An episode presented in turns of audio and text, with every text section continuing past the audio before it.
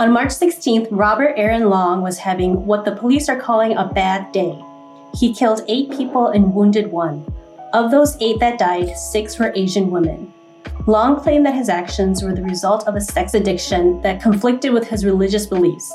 Not a full week later, we lost three Hmong sisters to domestic violence and the death of a mixed race Asian woman in California. We've seen our grandparents fighting off attackers, and another mass murder happened in Colorado. It's been an emotional, trying, and overall a horrible week. We put together a special panel to dig into the topic of violence against Asian women.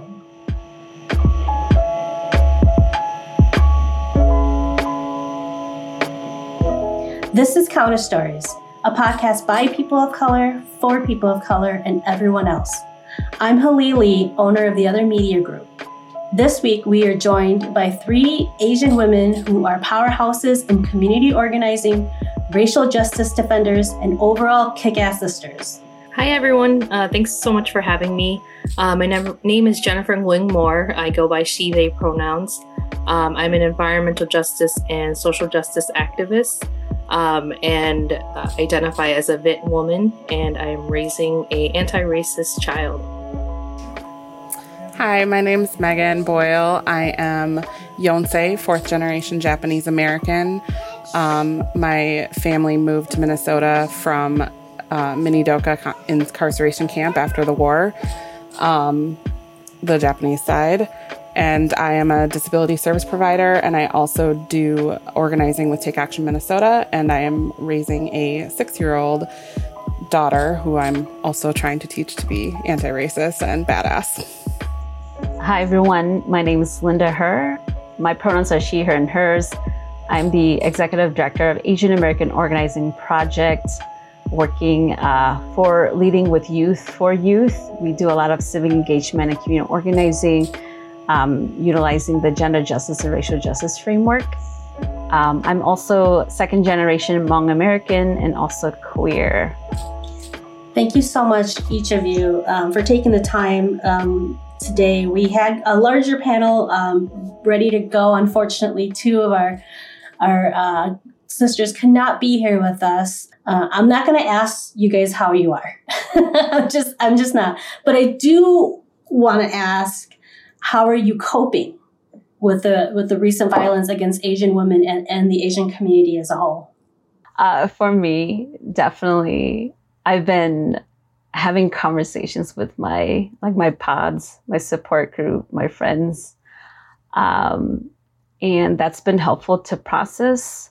I think when um, being witnesses or experiencing um, just like harm, right? Being able to have a support group to talk and process and like making time to reflect really has helped me um, ground myself.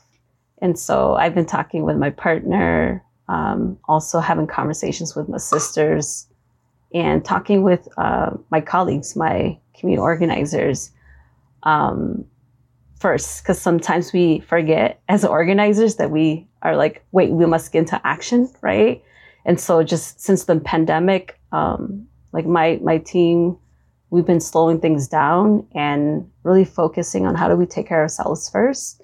Um, and then from there, we can move to like being able to consider the key actions, right, that we can do to address the, the situations and problems. So yeah, for me, it's it's been really tricky to um, gone through all the different possible emotions all at once, and um, just recently decided like you know I I need to channel this energy into action because um, I am an organizer too, and I really should take time and grieve and you know take care of myself.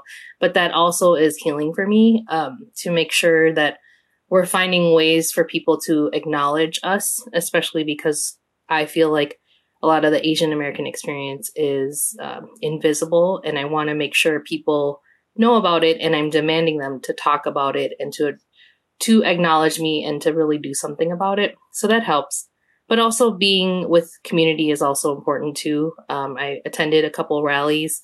I saw Megan there too. Um, and just like seeing community there supporting each other and people I hadn't seen for a whole year was really helpful to really see.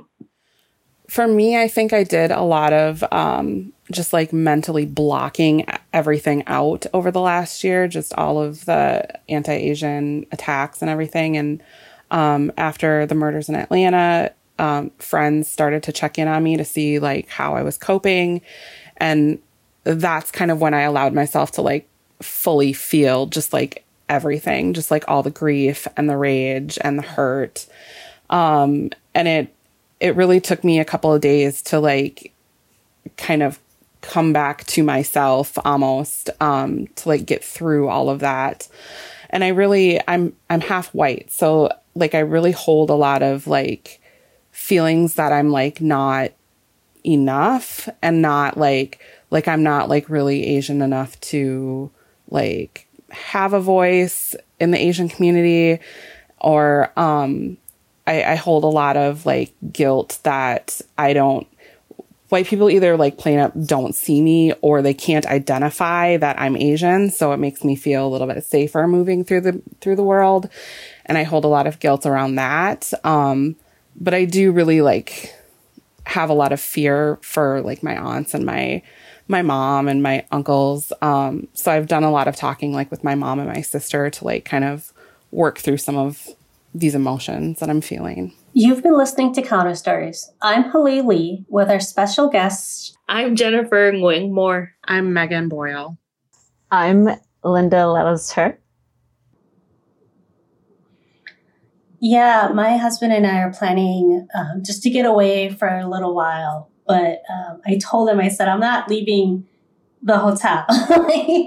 uh, you have to, if we need anything, you're the one, because I'm married to a white guy. So I'm like, you're the one that needs to go out if you want anything. We're you know we're going up north and and trying to just you know we, are getting a place along um, Lake Superior, so it's like oh nice and peaceful. And then I'm like, if if we need milk, I'm not leaving.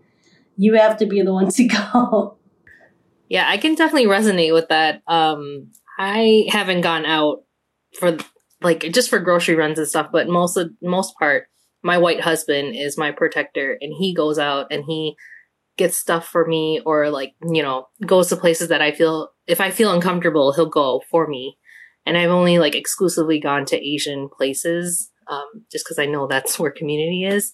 But yeah, it's just terrible where like, you know, we need a way to release this energy. And sometimes that means going to a cabin or going somewhere outside of the metro area to just detach from it all. And then you have to worry about, well, will that be safe for me? Because I remember when I would drive all over um, in the summer, it was like Trump community. So I'm like, I don't really want to deal with that. Mm-hmm. Yeah, we we went over the summer. Um, over the summer, last summer, we had gone to a place and we had gotten an Airbnb, and all the signs outside of the Airbnb were Trump signs. And I was like, I was really worried. And so, um, and at the time, I, we had gone with my family, and there are three white guys in our family, and we're like, you guys are the ones so we just gave them a list, and they were the ones who had to go get everything because we were we were so scared to leave the property where we were. And I was like, is that a way to spend a vacation in Minnesota? You know, is to be afraid to leave the house and are thankful that you have white uh, white husband and white brother-in-laws who are able to to do that. Yeah, it's it's it is scary because um, my nieces and sister and my partner we, we went up north and uh, we had to pass through uh, areas and homes where there were like plenty of Trump signs, and like even you know my young nieces that are nine, ten, right? They're really well aware of this political climate and like the harms and violence and the racism that exists out there, and uh, being able to make time to talk to them and like like you said, Lee, like do we need to worry about that where when we're going on vacation and spending time with our family? Like no we don't but we have to. We can't it, we can't um, you know we can't go somewhere and feel safe right? And it's unfortunate. Um, also like being queer myself um, you know it, it is scary being a woman right? Sometimes we like even like in our family conversations um, my partner and i were like do like are is it safe to go certain places does it seem like do we need a man right do we need a man to be here to protect us or to scare people off like those are like ridiculous questions right to, like that we even even entertain right but it's those are real. Those fears are real, right? Um, but you know, we usually we usually um, address that by really talking about those fears and being like, you know, what what can we do to protect ourselves, right? Um, and I think that that's where, like, I don't want to live in fear. You know, I don't want my nieces, my partner, and us. We have to live in fear, right? So, how, what can we do to be able to protect ourselves and make sure that you know the people around us are also safe or can play you know a certain role? It's you know, it sounds um, it sounds um, ridiculous at some at some point, but I think it's so real that we have to talk about you know safety plan yeah, we have um, my husband is also a white man from Alabama. And so, like, obviously during the pandemic, we weren't going to be visiting his family. But um, even before that, we definitely had conversations about like safety. Like, is it safe to go? We'd be driving. Um, is it safe to drive through all of those southern states? Like, will people be able to identify me as an Asian person? Um, will will our daughter be safe? Um, what will what kind of things will our daughter hear people say because people are just like comfortable with being really openly racist down there. Um, and so we haven't gone in a really long time because we don't know how safe we would be. And it's really hard having those conversations with my in laws because they don't like understand because they're also like Trump people. So they don't see like they don't see colors, so they don't see that that is a part of my identity and my daughter's identity, and they don't see that as any anything. So, yeah. And when we say, you know, we're worried when we see Trump signs, it's be, it's it, it I mean, a lot of the increased violence I think we can attribute to the anti-Asian sentiments that came out of the White House. You know, uh, calling it the China virus or the Kung flu. Um, so I, I don't think that we're saying all Republicans are racist, but we're saying that when we see those the signs and the and the flags, it worries us um, because we don't want. Well, we're on vacation to ha- have to run into somebody who's going to yell at us for just, just for existing. Yeah, we can't help but you know make those connections, right? And um, I mean, with the recent you know, like the heightened violence and against Asian, right? Um, obviously, it's it's become more visible, right? Like since Trump, we've seen more uh, white people being able to be openly racist and you know horrible, right? And part of me feels like that's like there we can point to it, right? Versus before, it's sort of um, insidious where we can't really name it. So I think it's sort of for me where it I can see like the racist in the enemy or the harmer, right? But it's also like, dang, but I don't want to be experiencing this where, um, you know, what happened on January 6th with at the White House, right? Or more folks, white folks organizing to, uh, to, to harm us, right? And so it's sort of, um, like really scary, but also a time for us to come together to to name to to say this is the problem. It's been existing, right? It's it has existed uh, before Trump with imperialism, right? Um, the violence against women uh, through war, right? Um, and in this time and place through like the, Trump, right? It has also allowed for so much uh, white supremacy and white terrorists to to to do what they're doing now, right? And it's it's yeah, it's it's not okay at all at any point. yeah, we've seen the the increase in the anti-Asian crimes, but like you said, it, this isn't anything new. Uh, we talked on Counter Stories a few weeks back about uh, the crimes against elders, you know, and now we're we're looking at all these crimes against Asian women and the Aaron Long, who was the guy who shot everybody, he said that it was because of his, his fetish, right? His his sexual addictions, and I hated it. Like I hate that. I, sometimes I hate that I'm married to a white guy because I don't want to feed into that stereotype of like Asian women marrying like white guys, and especially because my husband's older. So we took a trip to Southeast Asia, And like, you know, yes, we st- stood out like a sore thumb, but I also felt like there was a lot of, um, especially a lot of the, I visited a lot of Hmong folks while I was there who were just like, oh yeah, yeah, you're Hmong American, so you married the white guy, you know, and I, I hated feeding into that. Um, but we do see, I mean, I think we all probably know somebody who exclusively or almost exclusively dates white women, like a white guy, right? Like we had names for them in high school. um, so, I mean, how, how does that play and what are the historical contexts even of that in, in our country? Yeah, I'm not really sure what to say about that, but um, being married to a white guy, it, it it can be you know i have the same fears too like you know are people going to think oh i married him or like we married each other because of whatever.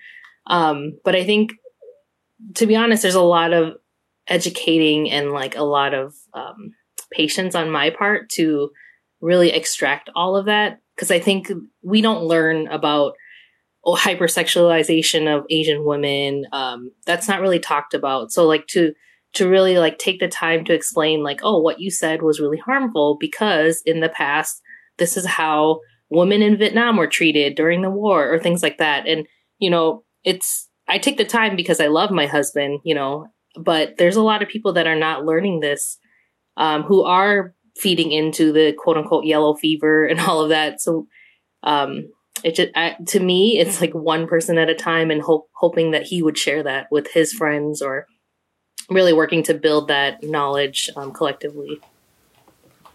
I think there's also something to be said about um, white evangelicalism and how it um, how purity culture in evangelicalism has really affected uh, young people.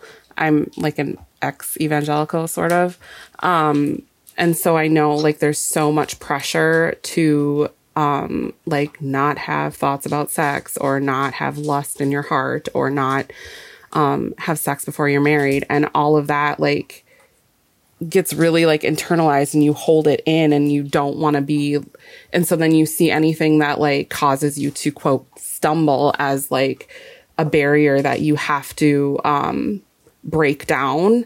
And so i think um i think that there's really like deeply ingrained um thoughts and feelings about like that purity culture that are like just perpetuated within the evangelical community? Well, I'm not married to a, a white guy or a white woman, but my partner's Filipina and I'm Hmong. And um, I think that, I think that, and she's also um, an immigrant and um, became a citizen probably like 10 years ago. So she spent a good chunk of her life living in the uh, the islands of Philippines. Um, but I think that being in a like inter like Asian ethnic like relationship, right? Um, what I've come to also realize because my parents have met her, I've met her family, and she's met my family, and um, I think some things that st- stood out to me is how how have we as Asian Americans or refugee immigrants, right, background, how have we actually talked about race, right, where we can understand it in our lives when we marry someone outside of our race or ethnic right background, and where that leads to a lot of stereotypes and assumptions and um, and that could lead to you know like the education part, right, the the like I the like I don't see color or I'm not a racist or I I believe that certain Asian communities are below ours, right? Like s- these classes, you know, um, assumptions, right? It it it impacts your relationship, right? And so um, I tried to have like last year, um, I I've had conversations around Black Lives Matter with my parents, right? And last year was the first time I've actually had an emotional conversation with my dad. And so, you know, I'm sharing this because like how how often or how can we have these race related conversations with with uh, the people that we love and care, right? And how hard it can be. Because I was saying, I was talking all on this in Hmong, right, and being second gen, who uh, have retained certain amount of vocabularies, right, and uh, is more fluent in English, right? It's it's really difficult and challenging, right? But um, but I think that those are those are the pressure points, right? That I need to to massage out, and so that I can be a little bit more not super tense and anxious, right? Where I can build out more people in my family or, or community to be um, uh, compel, right, and committed to like ending like the violence or talking about around race related things. I even got like my best friend that of, of 20 years that we haven't talked to each other for probably quite some time off and on. Like she's like talking about this and she had shared with me that um, her and her partner, like she's more vocal, but her partner, like they're afraid of speaking out because they live where majority white people are and his field of work is majority white people. So like she's afraid of talking or her husband because of losing their job or businesses right? And those are real you know but we can start where we feel safe right? Uh, and build more um, understanding of what our experiences are. Yeah and, and then being able to move from there You've been listening to Counter Stories. I'm Hlee Lee with our special guests. I'm Jennifer Nguyen Moore. I'm Megan Boyle. I'm Linda Lelliser. Yeah, Linda, I completely agree with that. I think, to be honest, I I I am scared to have those kind kind of conversations with my family because I'm worried where that would lead. Um, and I should be able to organize my own family, but I'm better at organizing people I don't know, which, you know, I'll have to work on that. um, but I, you know, I, I haven't shared this with many, or I guess I shared it on Facebook, but I did have an incident just that week of, um, the shooting the day after you know, I wanted to get some fresh air, wanted to figure out ways to grieve. Uh, and so my family decided to go to a park in Minneapolis. And um, you know, I was apprehensive because, you know, I don't want to really like it, interact with people who might harm us, obviously. Um, and I was like, well, my white husband's here, my child's here, we should be fine. It's, it's not like at the height of the um, time where people would come. Uh, and my daughter was sick during that week. And so she was like upset, didn't want to go, didn't take her nap. So she was a hot mess. But we were like, let's just go get some fresh air. So she was you know, yelling and stuff as we took her out of the car, this white woman started yelling at us from a hundred feet away, saying like, why are you kidnapping that child? What are you doing? What is your problem? I'm going to call the police. I'm recording you. And then she started recording us on her phone and called the police. And, you know, I was like pretty close to like popping her face, but I know that that wouldn't have been good for my daughter to see. So I was like, let's just keep moving. Uh, my husband's like, yep, she's calling the police right now. And I was like, okay, when they come, you're going to have to talk to them because I don't know what's going to happen to me or what I would say.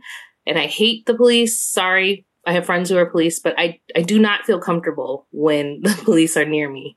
My body like freezes. I, you know, it's fight or flight mode and I'm fighting. Um, so we walked over to where we wanted to go. There were three squad cars that decided to come and check out the, the incident. Um, I was so lucky to have friendly cops, like just under, like they had empathy or something, but they were like, it looks like there's no problem. You know, she was okay by that time. And they were like, you know, I'm sorry that we had to come out here. And I was like, oh my God, thank God I didn't get tased or like handcuffed or, you know, something. And I was lucky. And the lady didn't have any accountability because she was already run, she already ran away. Like they didn't even talk to her. So I'm just like, I can't even go to a park to just like walk around and like, you know, decompress without having to worry about this. And, you know, I know our, our BIPOC community is experiencing this every single day and we really need to figure out how, how to address this. So like I wanted to say when we were talking about Republicans, like it's not just a political thing. It's a lot of people who have implicit biases who don't realize how harmful their language or actions are that really need to check themselves before they determine do I need to call the police? Any of that. Like, mm-hmm. you really need to consider the pain that it caused. And she does, didn't even understand how that could impact my four year old, but my four year old understands racism more than the white population. You know, like that's just ridiculous. I mean, I just, it's, it's so sad. And, and I, I live near a park in St. Paul too. And I, I find myself like watching the Asian people when they walk through to make sure they're safe if they're alone. you know, when I'm out walking my dog with my husband, now I only walk my dogs when my husband's with me. And so like I find myself watching, especially the elders who tend to walk alone and just making sure that I'm watching them while they're in my eye, eye line to make sure they're safe. And I, I said this the other day. I was just like, I'm, I'm, you know, my, I lost my grandfather just a few years ago and I don't want to cry now. See, I'm going to cry now. And I was just saying, I'm so happy that he's not alive to see this right now because he was one of those guys who he was restless. He never stayed home. He was always out walking, um, or he would just go to the store. And even though he only had one thing to buy, you know, look at everything in, at Target, like you know. Um, and I would just be worried all the time if if he was alive because of, of he's just that kind of guy who always wanted to be out and about. And I hate that feeling of thinking, oh, I'm so glad that my grandpa's not alive right now. You know, like I never want to think that, right? The other thing I wanted to tie back, I'm sorry, I so I got so like heated because it was just last week. But I called my mom to tell her because I was just like, I am so mad. And she was like, I was at a St. Paul park and this woman called the police on mom, myself, and your dad too. And I was like, wait, when did this happen? Like, I was so upset. Like, we need to report this. She was like, it was two to three years ago and I don't walk around the lake anymore. So I'm like, this is so messed up that we like you know i i i was mad that my mom didn't tell me because you know we have to build that courage to share and i'm really glad that she did tell me after i shared my vulnerable experience but we really need to be reaching out to our com- our community and like even though it's terrible and we don't really want to talk about it we have to talk about it because we don't know if anyone else is experiencing it. And we need others to know that we have their support. So how do we even begin to like have these conversations with people who like don't see us and don't like acknowledge that our experiences are real? Because like I've tried to have conversations with like former friends who are white who just don't like they they don't think my experience is real. They don't get it. So like how can we even start the conversation with anyone that like that. Like that's like really where I'm stuck. I know that for me, I've been fortunate like well, I like haven't left my house. I don't leave my house unless it's absolutely necessary. And then when I do leave, I try to get everything done in one day. So to, to run all my errands in one day. Um, I haven't seen my husband's family in over a year. Uh, mostly, they mostly live um, not in the metro area. Um, but I have these conversations over texts with them, you know, and I, I get a lot of, uh, after the shootings in Georgia, my sister-in-law texted me and she said, you know, I just want you to know that I'm thinking of you and I love you. And really that went, that went so far for me. Um, but how, how about for you guys? How, how do we start these conversations? For me, um, in my organizer experience, um, I've learned that a lot of, of energy that I put in people who don't see me or care or would invest in time, right? Like those wouldn't even be on my priority. Um, and it's hard, especially if like, if like you, you, maybe that's all, everyone, right? In, in your space, right? Like who do you, who do you, who do you, who do you have then? Um, being queer and Hmong and young person coming back to Minnesota, I was searching for a community. And for a long time, there wasn't community. I had to leave and, and like really understand who I, who I was as a young person, what it, what it meant for me to be queer. Uh, what it meant to be a Hmong woman who left home and that it was not okay at all. Um, and I've really found my courage and my, and who, what are my purpose what's my purpose right?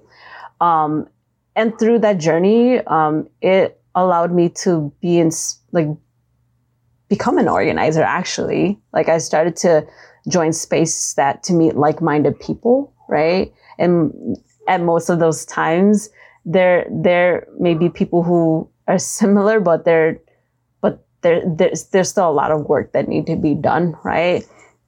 So I have done um, through that journey. I've found people that who have been with me in this journey for years, and those are the people that um, will continue to advance like what our vision of a better community is, right? And so I I spend a lot less time worrying about the people who will just not get it and start finding people who will who who's looking for me, right? Who who who gets it. Um, I think that will become like really fruitful. Uh, you you'll feel more empowered. Um, the work that you can build, right, can can grow exponentially versus like uh, kind of drowning yourself with people who don't care and continue to like gaslight you or discredit you or not see you as a person. And um, yeah, I think it's okay to like um, divorce ourselves, right, from friends and people who don't get it, because you'll find better friends who will get it. Um, and, and yeah, it's scary, but I think you know, anytime when change happen, it, it's scary. But I'm definitely in a better place with better people. You've been listening to Counter Stories. I'm Hlee Lee with our special guests. I'm Jennifer Nguyen Moore. I'm Megan Boyle. I'm Linda Lelliser. I've heard I've heard that response, Linda, as far as being a young queer Hmong person. Um, I've heard I've heard that from a lot of people who just left Minnesota and was like, I can't, you know, I can't be here and have started communities elsewhere. That's a whole nother show. So come back for that. yes. I, I was gonna echo what Linda said. Um, I was honestly fixated with who are the white people that are going to like send me a message and tell me that they love me and care for me and so upset when I realized not the people that I expected to reach out didn't reach out. And so I had, I had like marinated in that for a week. And this week I'm just like, who cares if they didn't write to me? I, they, you know, I should be focusing on the people that actually did spend the time to contact me or like ask me if there's anything that I needed, um, rather than focusing on the negative energy. And I'm just checking my surroundings and making sure that I bring those people in and weed the other people out um, so that it's it's a healthier mindset for myself and I don't really have to worry about it because I'm already carrying so much. We all are carrying so much. We don't need added stress or negativity. I think also it's I think Oh go ahead. I was going to say it's the job of the white people to get their people. So I'm not doing that job. I don't have time. Yeah. I mean, what what what would you what would you say to to folks who are listening, non Asian folks, uh, or you know, non Black folks, when when you know stuff hits the fan? um, I you know a lot of times I didn't know what to say. You know, so what advice would you guys have um, for folks who are thinking, I have Asian friends, I have Asian you know girlfriends. What do I say? How do I how do I make that that how do I reach out? Right? Yeah, I would say, you know, just as if a loved one has died that has been connected to me personally, like people would connect with me and say like how are you? What do you need? Like that's the same thing. We're we're grieving. Even though we don't know who this these people are we don't have a personal connection with them we are living their similar experiences. And so we're going through the same emotions of losing a loved one so just imagine what that would be like if you were a person that lost someone. A simple text to acknowledge me or, you know, like ask me if I need anything. Um, bigger steps could be demand your organization to denounce anti-racism towards Asian folks and racism and white supremacy in general is a good start. And I know it's been a week, but it's never too late to denounce that. Um, that's like the least you can do. Uh, and then also be a good bystander. Don't don't um, let your implicit biases or explicit biases get to you. You need to question that, and also take action when you see something happening. If if you saw me getting yelled at from a lady, like get involved. Ask me, do I need help? Are you do you feel safe? It's very simple. Just just make just do something. Just stop talking about it. Do something. I would say, like, echo everything that Jennifer said, but also stop reading white fragility. Just stop. don't do it. Stop. Like, if you want to read books, read books that are like by Asian authors or by Black authors or by, you know, stop reading White Fragility. Just stop. And never ever talk to me about whether my experience is real or just in my head. like, never ever. Right. I mean, how, how many times have we heard, like, oh, you're reading too much into that person's actions, or that person didn't mean it that way. Yep, exactly. Just, yeah, just listen and be there and be present and like actively reach out and actively listen and like make sure that I'm okay and that your Asian friends are okay. I would say, like, you know, starting your journey to fully commit in being an anti racist, right? Um, also, um, like intervention is also key, right? But sometimes folks might not know. So there are, you know, trainings out there around intervention, like Asian American Advancing Justice has been hosting bystander intervention. Um, also committing yourself to ending um, misogyny, right, and violence against women. Um, I think that those are really key. And another piece that maybe um, I mean, we we like intersectionality, right? Race, class, gender, faith has such you know like everything to do in the way in the ways that violence and harm has has happened and and and continue to like grow in our community, right? And so being able to just learn about power and privilege and um, where you where you fit and where you're either you're impacted or you benefit from it, right? Uh, sometimes I think that folks um, feel that when we talk about race, um, it's like race baiting and all these things, right? Um, but I, particularly in the Hmong community, where I've seen things posts or folks talking or hearing from friends that they're that they're people that they're that there there is no you know there is no color there is no race and we're looking too deep into it. But i also feel like well we do we do talk about race and ethnic. We just sort of are selective right? And there's a lot of internalized racism really that's taking place. And so that's where therefore i think really committing yourself to being anti-racist right can be those first step. And you'll just be on a journey of just learning so much so be open and welcome to that but not forgetting that gender and uh, class, right, plays a huge role too um, in the in the violence and harm and heightened right uh, experiences um, since the pandemic and even before the pandemic. Pandemic. Yeah, I would just say to folks like uh, we're all connected, right? So our the the anti-Asian violence initiative does not take away from the anti-black or the anti-indigenous, right? it's all we're all fighting for anti-white supremacy. And our our fights are connected. Um, and our fights to protect our, our sisters right now is is connected right? I mean we've seen the domestic violence. We've seen the the the you know asian woman stereotype fetish stuff. I mean we're all connected and so it's important for us to be standing up for each other um, instead of fighting each other. And there's a lot of stuff happening in community. Um, Linda, as as an executive director of the Asian American Organizing Project, I mean, what are you seeing around you know organizing that's happening in community to keep these conversations going? Yeah, for sure. I mean, being able to offer like trainings, right, for people to know how to in, intervene, right? I think being able to have our community be equipped, be aware, uh, being able to not just talk about the like the violence and harm uh, and that and the the problem is all because of Trump, right? Because it's existed even before Trump, right? So understanding like the narratives that are also being told out there, and how we understand uh, the deep historic roots of oppression and systemic like state violence.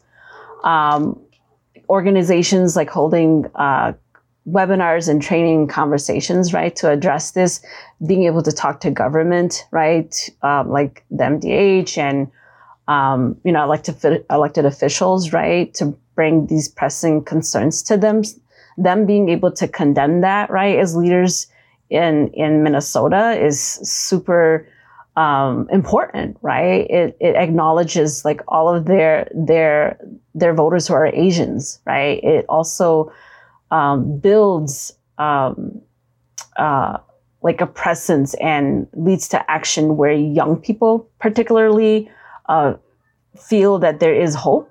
Um, there are a lot of conversations and spaces, right, that are led by adults and a lot of adults actually, you know, are, are joining those spaces. But my work at AAOP and our team um, continues to really lead, you know, from a young youth and young Asian perspective and experience around how do we make sure that youth and young Asian voices are not missing, right? And so I think that while we are responding to this, like going back to the intersectionality, right? How how are we including like women, right? How are we uplifting women in this moment in time? How are we making sure that the people who are not in the spaces, right, uh, we're doing uh, our own outreach to make sure that their voices are heard, right? Um, so, you know, I've seen a lot of, you know, spaces and organizations and leader um, taking action and we need more, right? We need more, especially from like um, schools, right? Um, I was just talking to my youth manager where um, she talked to her youth leaders, and the schools aren't really even doing anything to address the anti-Asian violence, right? And so, what kind of um, leadership and, and institutions are we setting for young people when the when they go to school every day, and that's like a good chunk of their their lives, right? And if this like these institutions, right, are not saying anything, what that sends our youth the wrong message, right? and and and that even though there might be a lot of things happening outside uh, the education system, like in the nonprofit sector or whatever, um, are, are you know, again, how do we make sure that spaces that we're uh, that needs to, need that support is also um, those leaders or you know um, staffs and folks right are are making space and place for that. And, and then lastly, I've also been hearing this a lot from peers, right, and colleagues that they're really all white businesses, uh, like workplaces, right, and businesses, like they don't know what to do, and that's just so um, for me, like interesting, right? That I've heard over the years where corporations and so forth like that have been doing diversity training, and and then when it comes to like these really, um, you know, like important time that the workplaces need to respond like they they're looking right back at the people of color right to for the solutions you know and it doesn't feel good and so um, I, I, think that i think that um, lastly my youth manager was just telling me that if we are able to pass ethnic studies right it, it would impact a generation of young people and not just like young BIPOC people, but like making sure that white young students actually do take those courses, right? So that we can start start as young as you know as as young as possible, right? Because those are the future. Like for example, young white people are going to inherit all of those wealth, right? And and and they could they could be anti-racist from the get go, right? Um, and we can do a lot of internal, you know, working on internalized racism a lot earlier too, right? Yeah, I mean, kids growing up, like like you were saying, Jennifer, your your six year old knows more about racism and and how to be anti racist than a lot of adults, you know. And I don't have kids, but I have lots of nieces and nephews, and I think it, it broke my heart to to hear a you know an eight year old um, Asian white child say, "I'm glad I look more white than I look Asian. It's like, you know, that you shouldn't have to think that when you're eight years old. How do you raise anti-racist children? it takes a lot of work. um, I I'm very grateful that her daycare is open to us having these conversations too.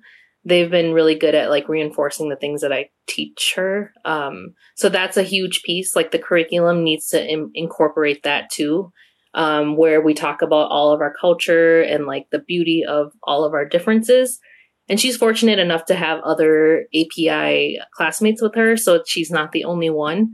Um, but really just making sure that we talk about it all the time. Like, you know, I had to explain to her, like, you know, when police get called on, or when the people call the police on us, people, our skin color, we have to be careful and just like giving her those life lessons and explaining to her when she talks about wanting to exclude someone and explaining how that could be harmful and, and how it's not nice to do that. So just very simple things that you teach at a young age will really develop important life skills of just being a human being.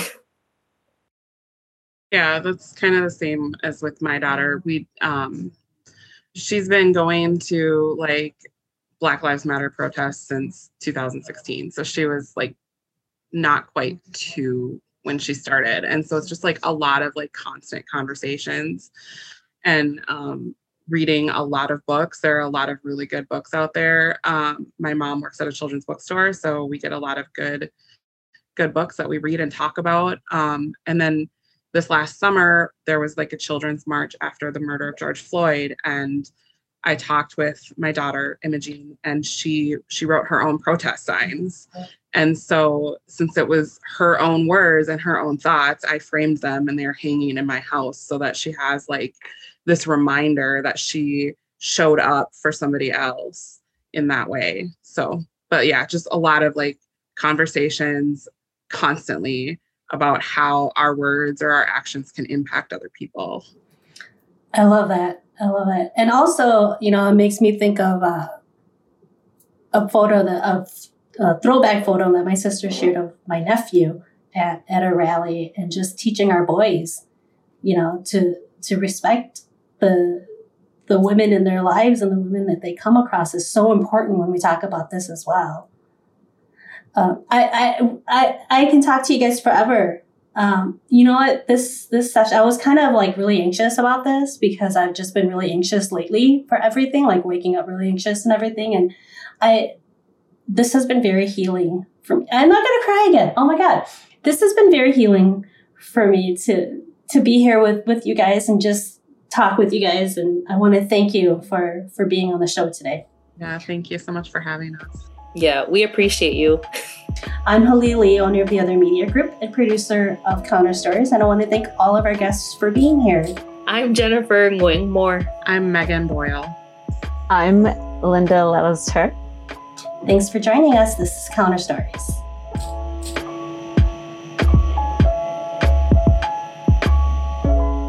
This program is a co production of the Counter Stories crew, the Other Media Group, and Ampers diverse radio for Minnesota's communities, with support from the Minnesota Arts and Cultural Heritage Fund.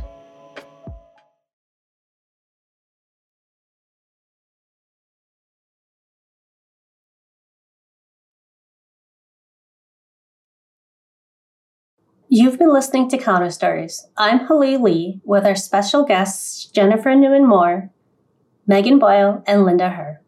Support for this show is provided by the Minnesota Arts and Cultural Heritage Fund. For our full conversation, please visit counterstories.com.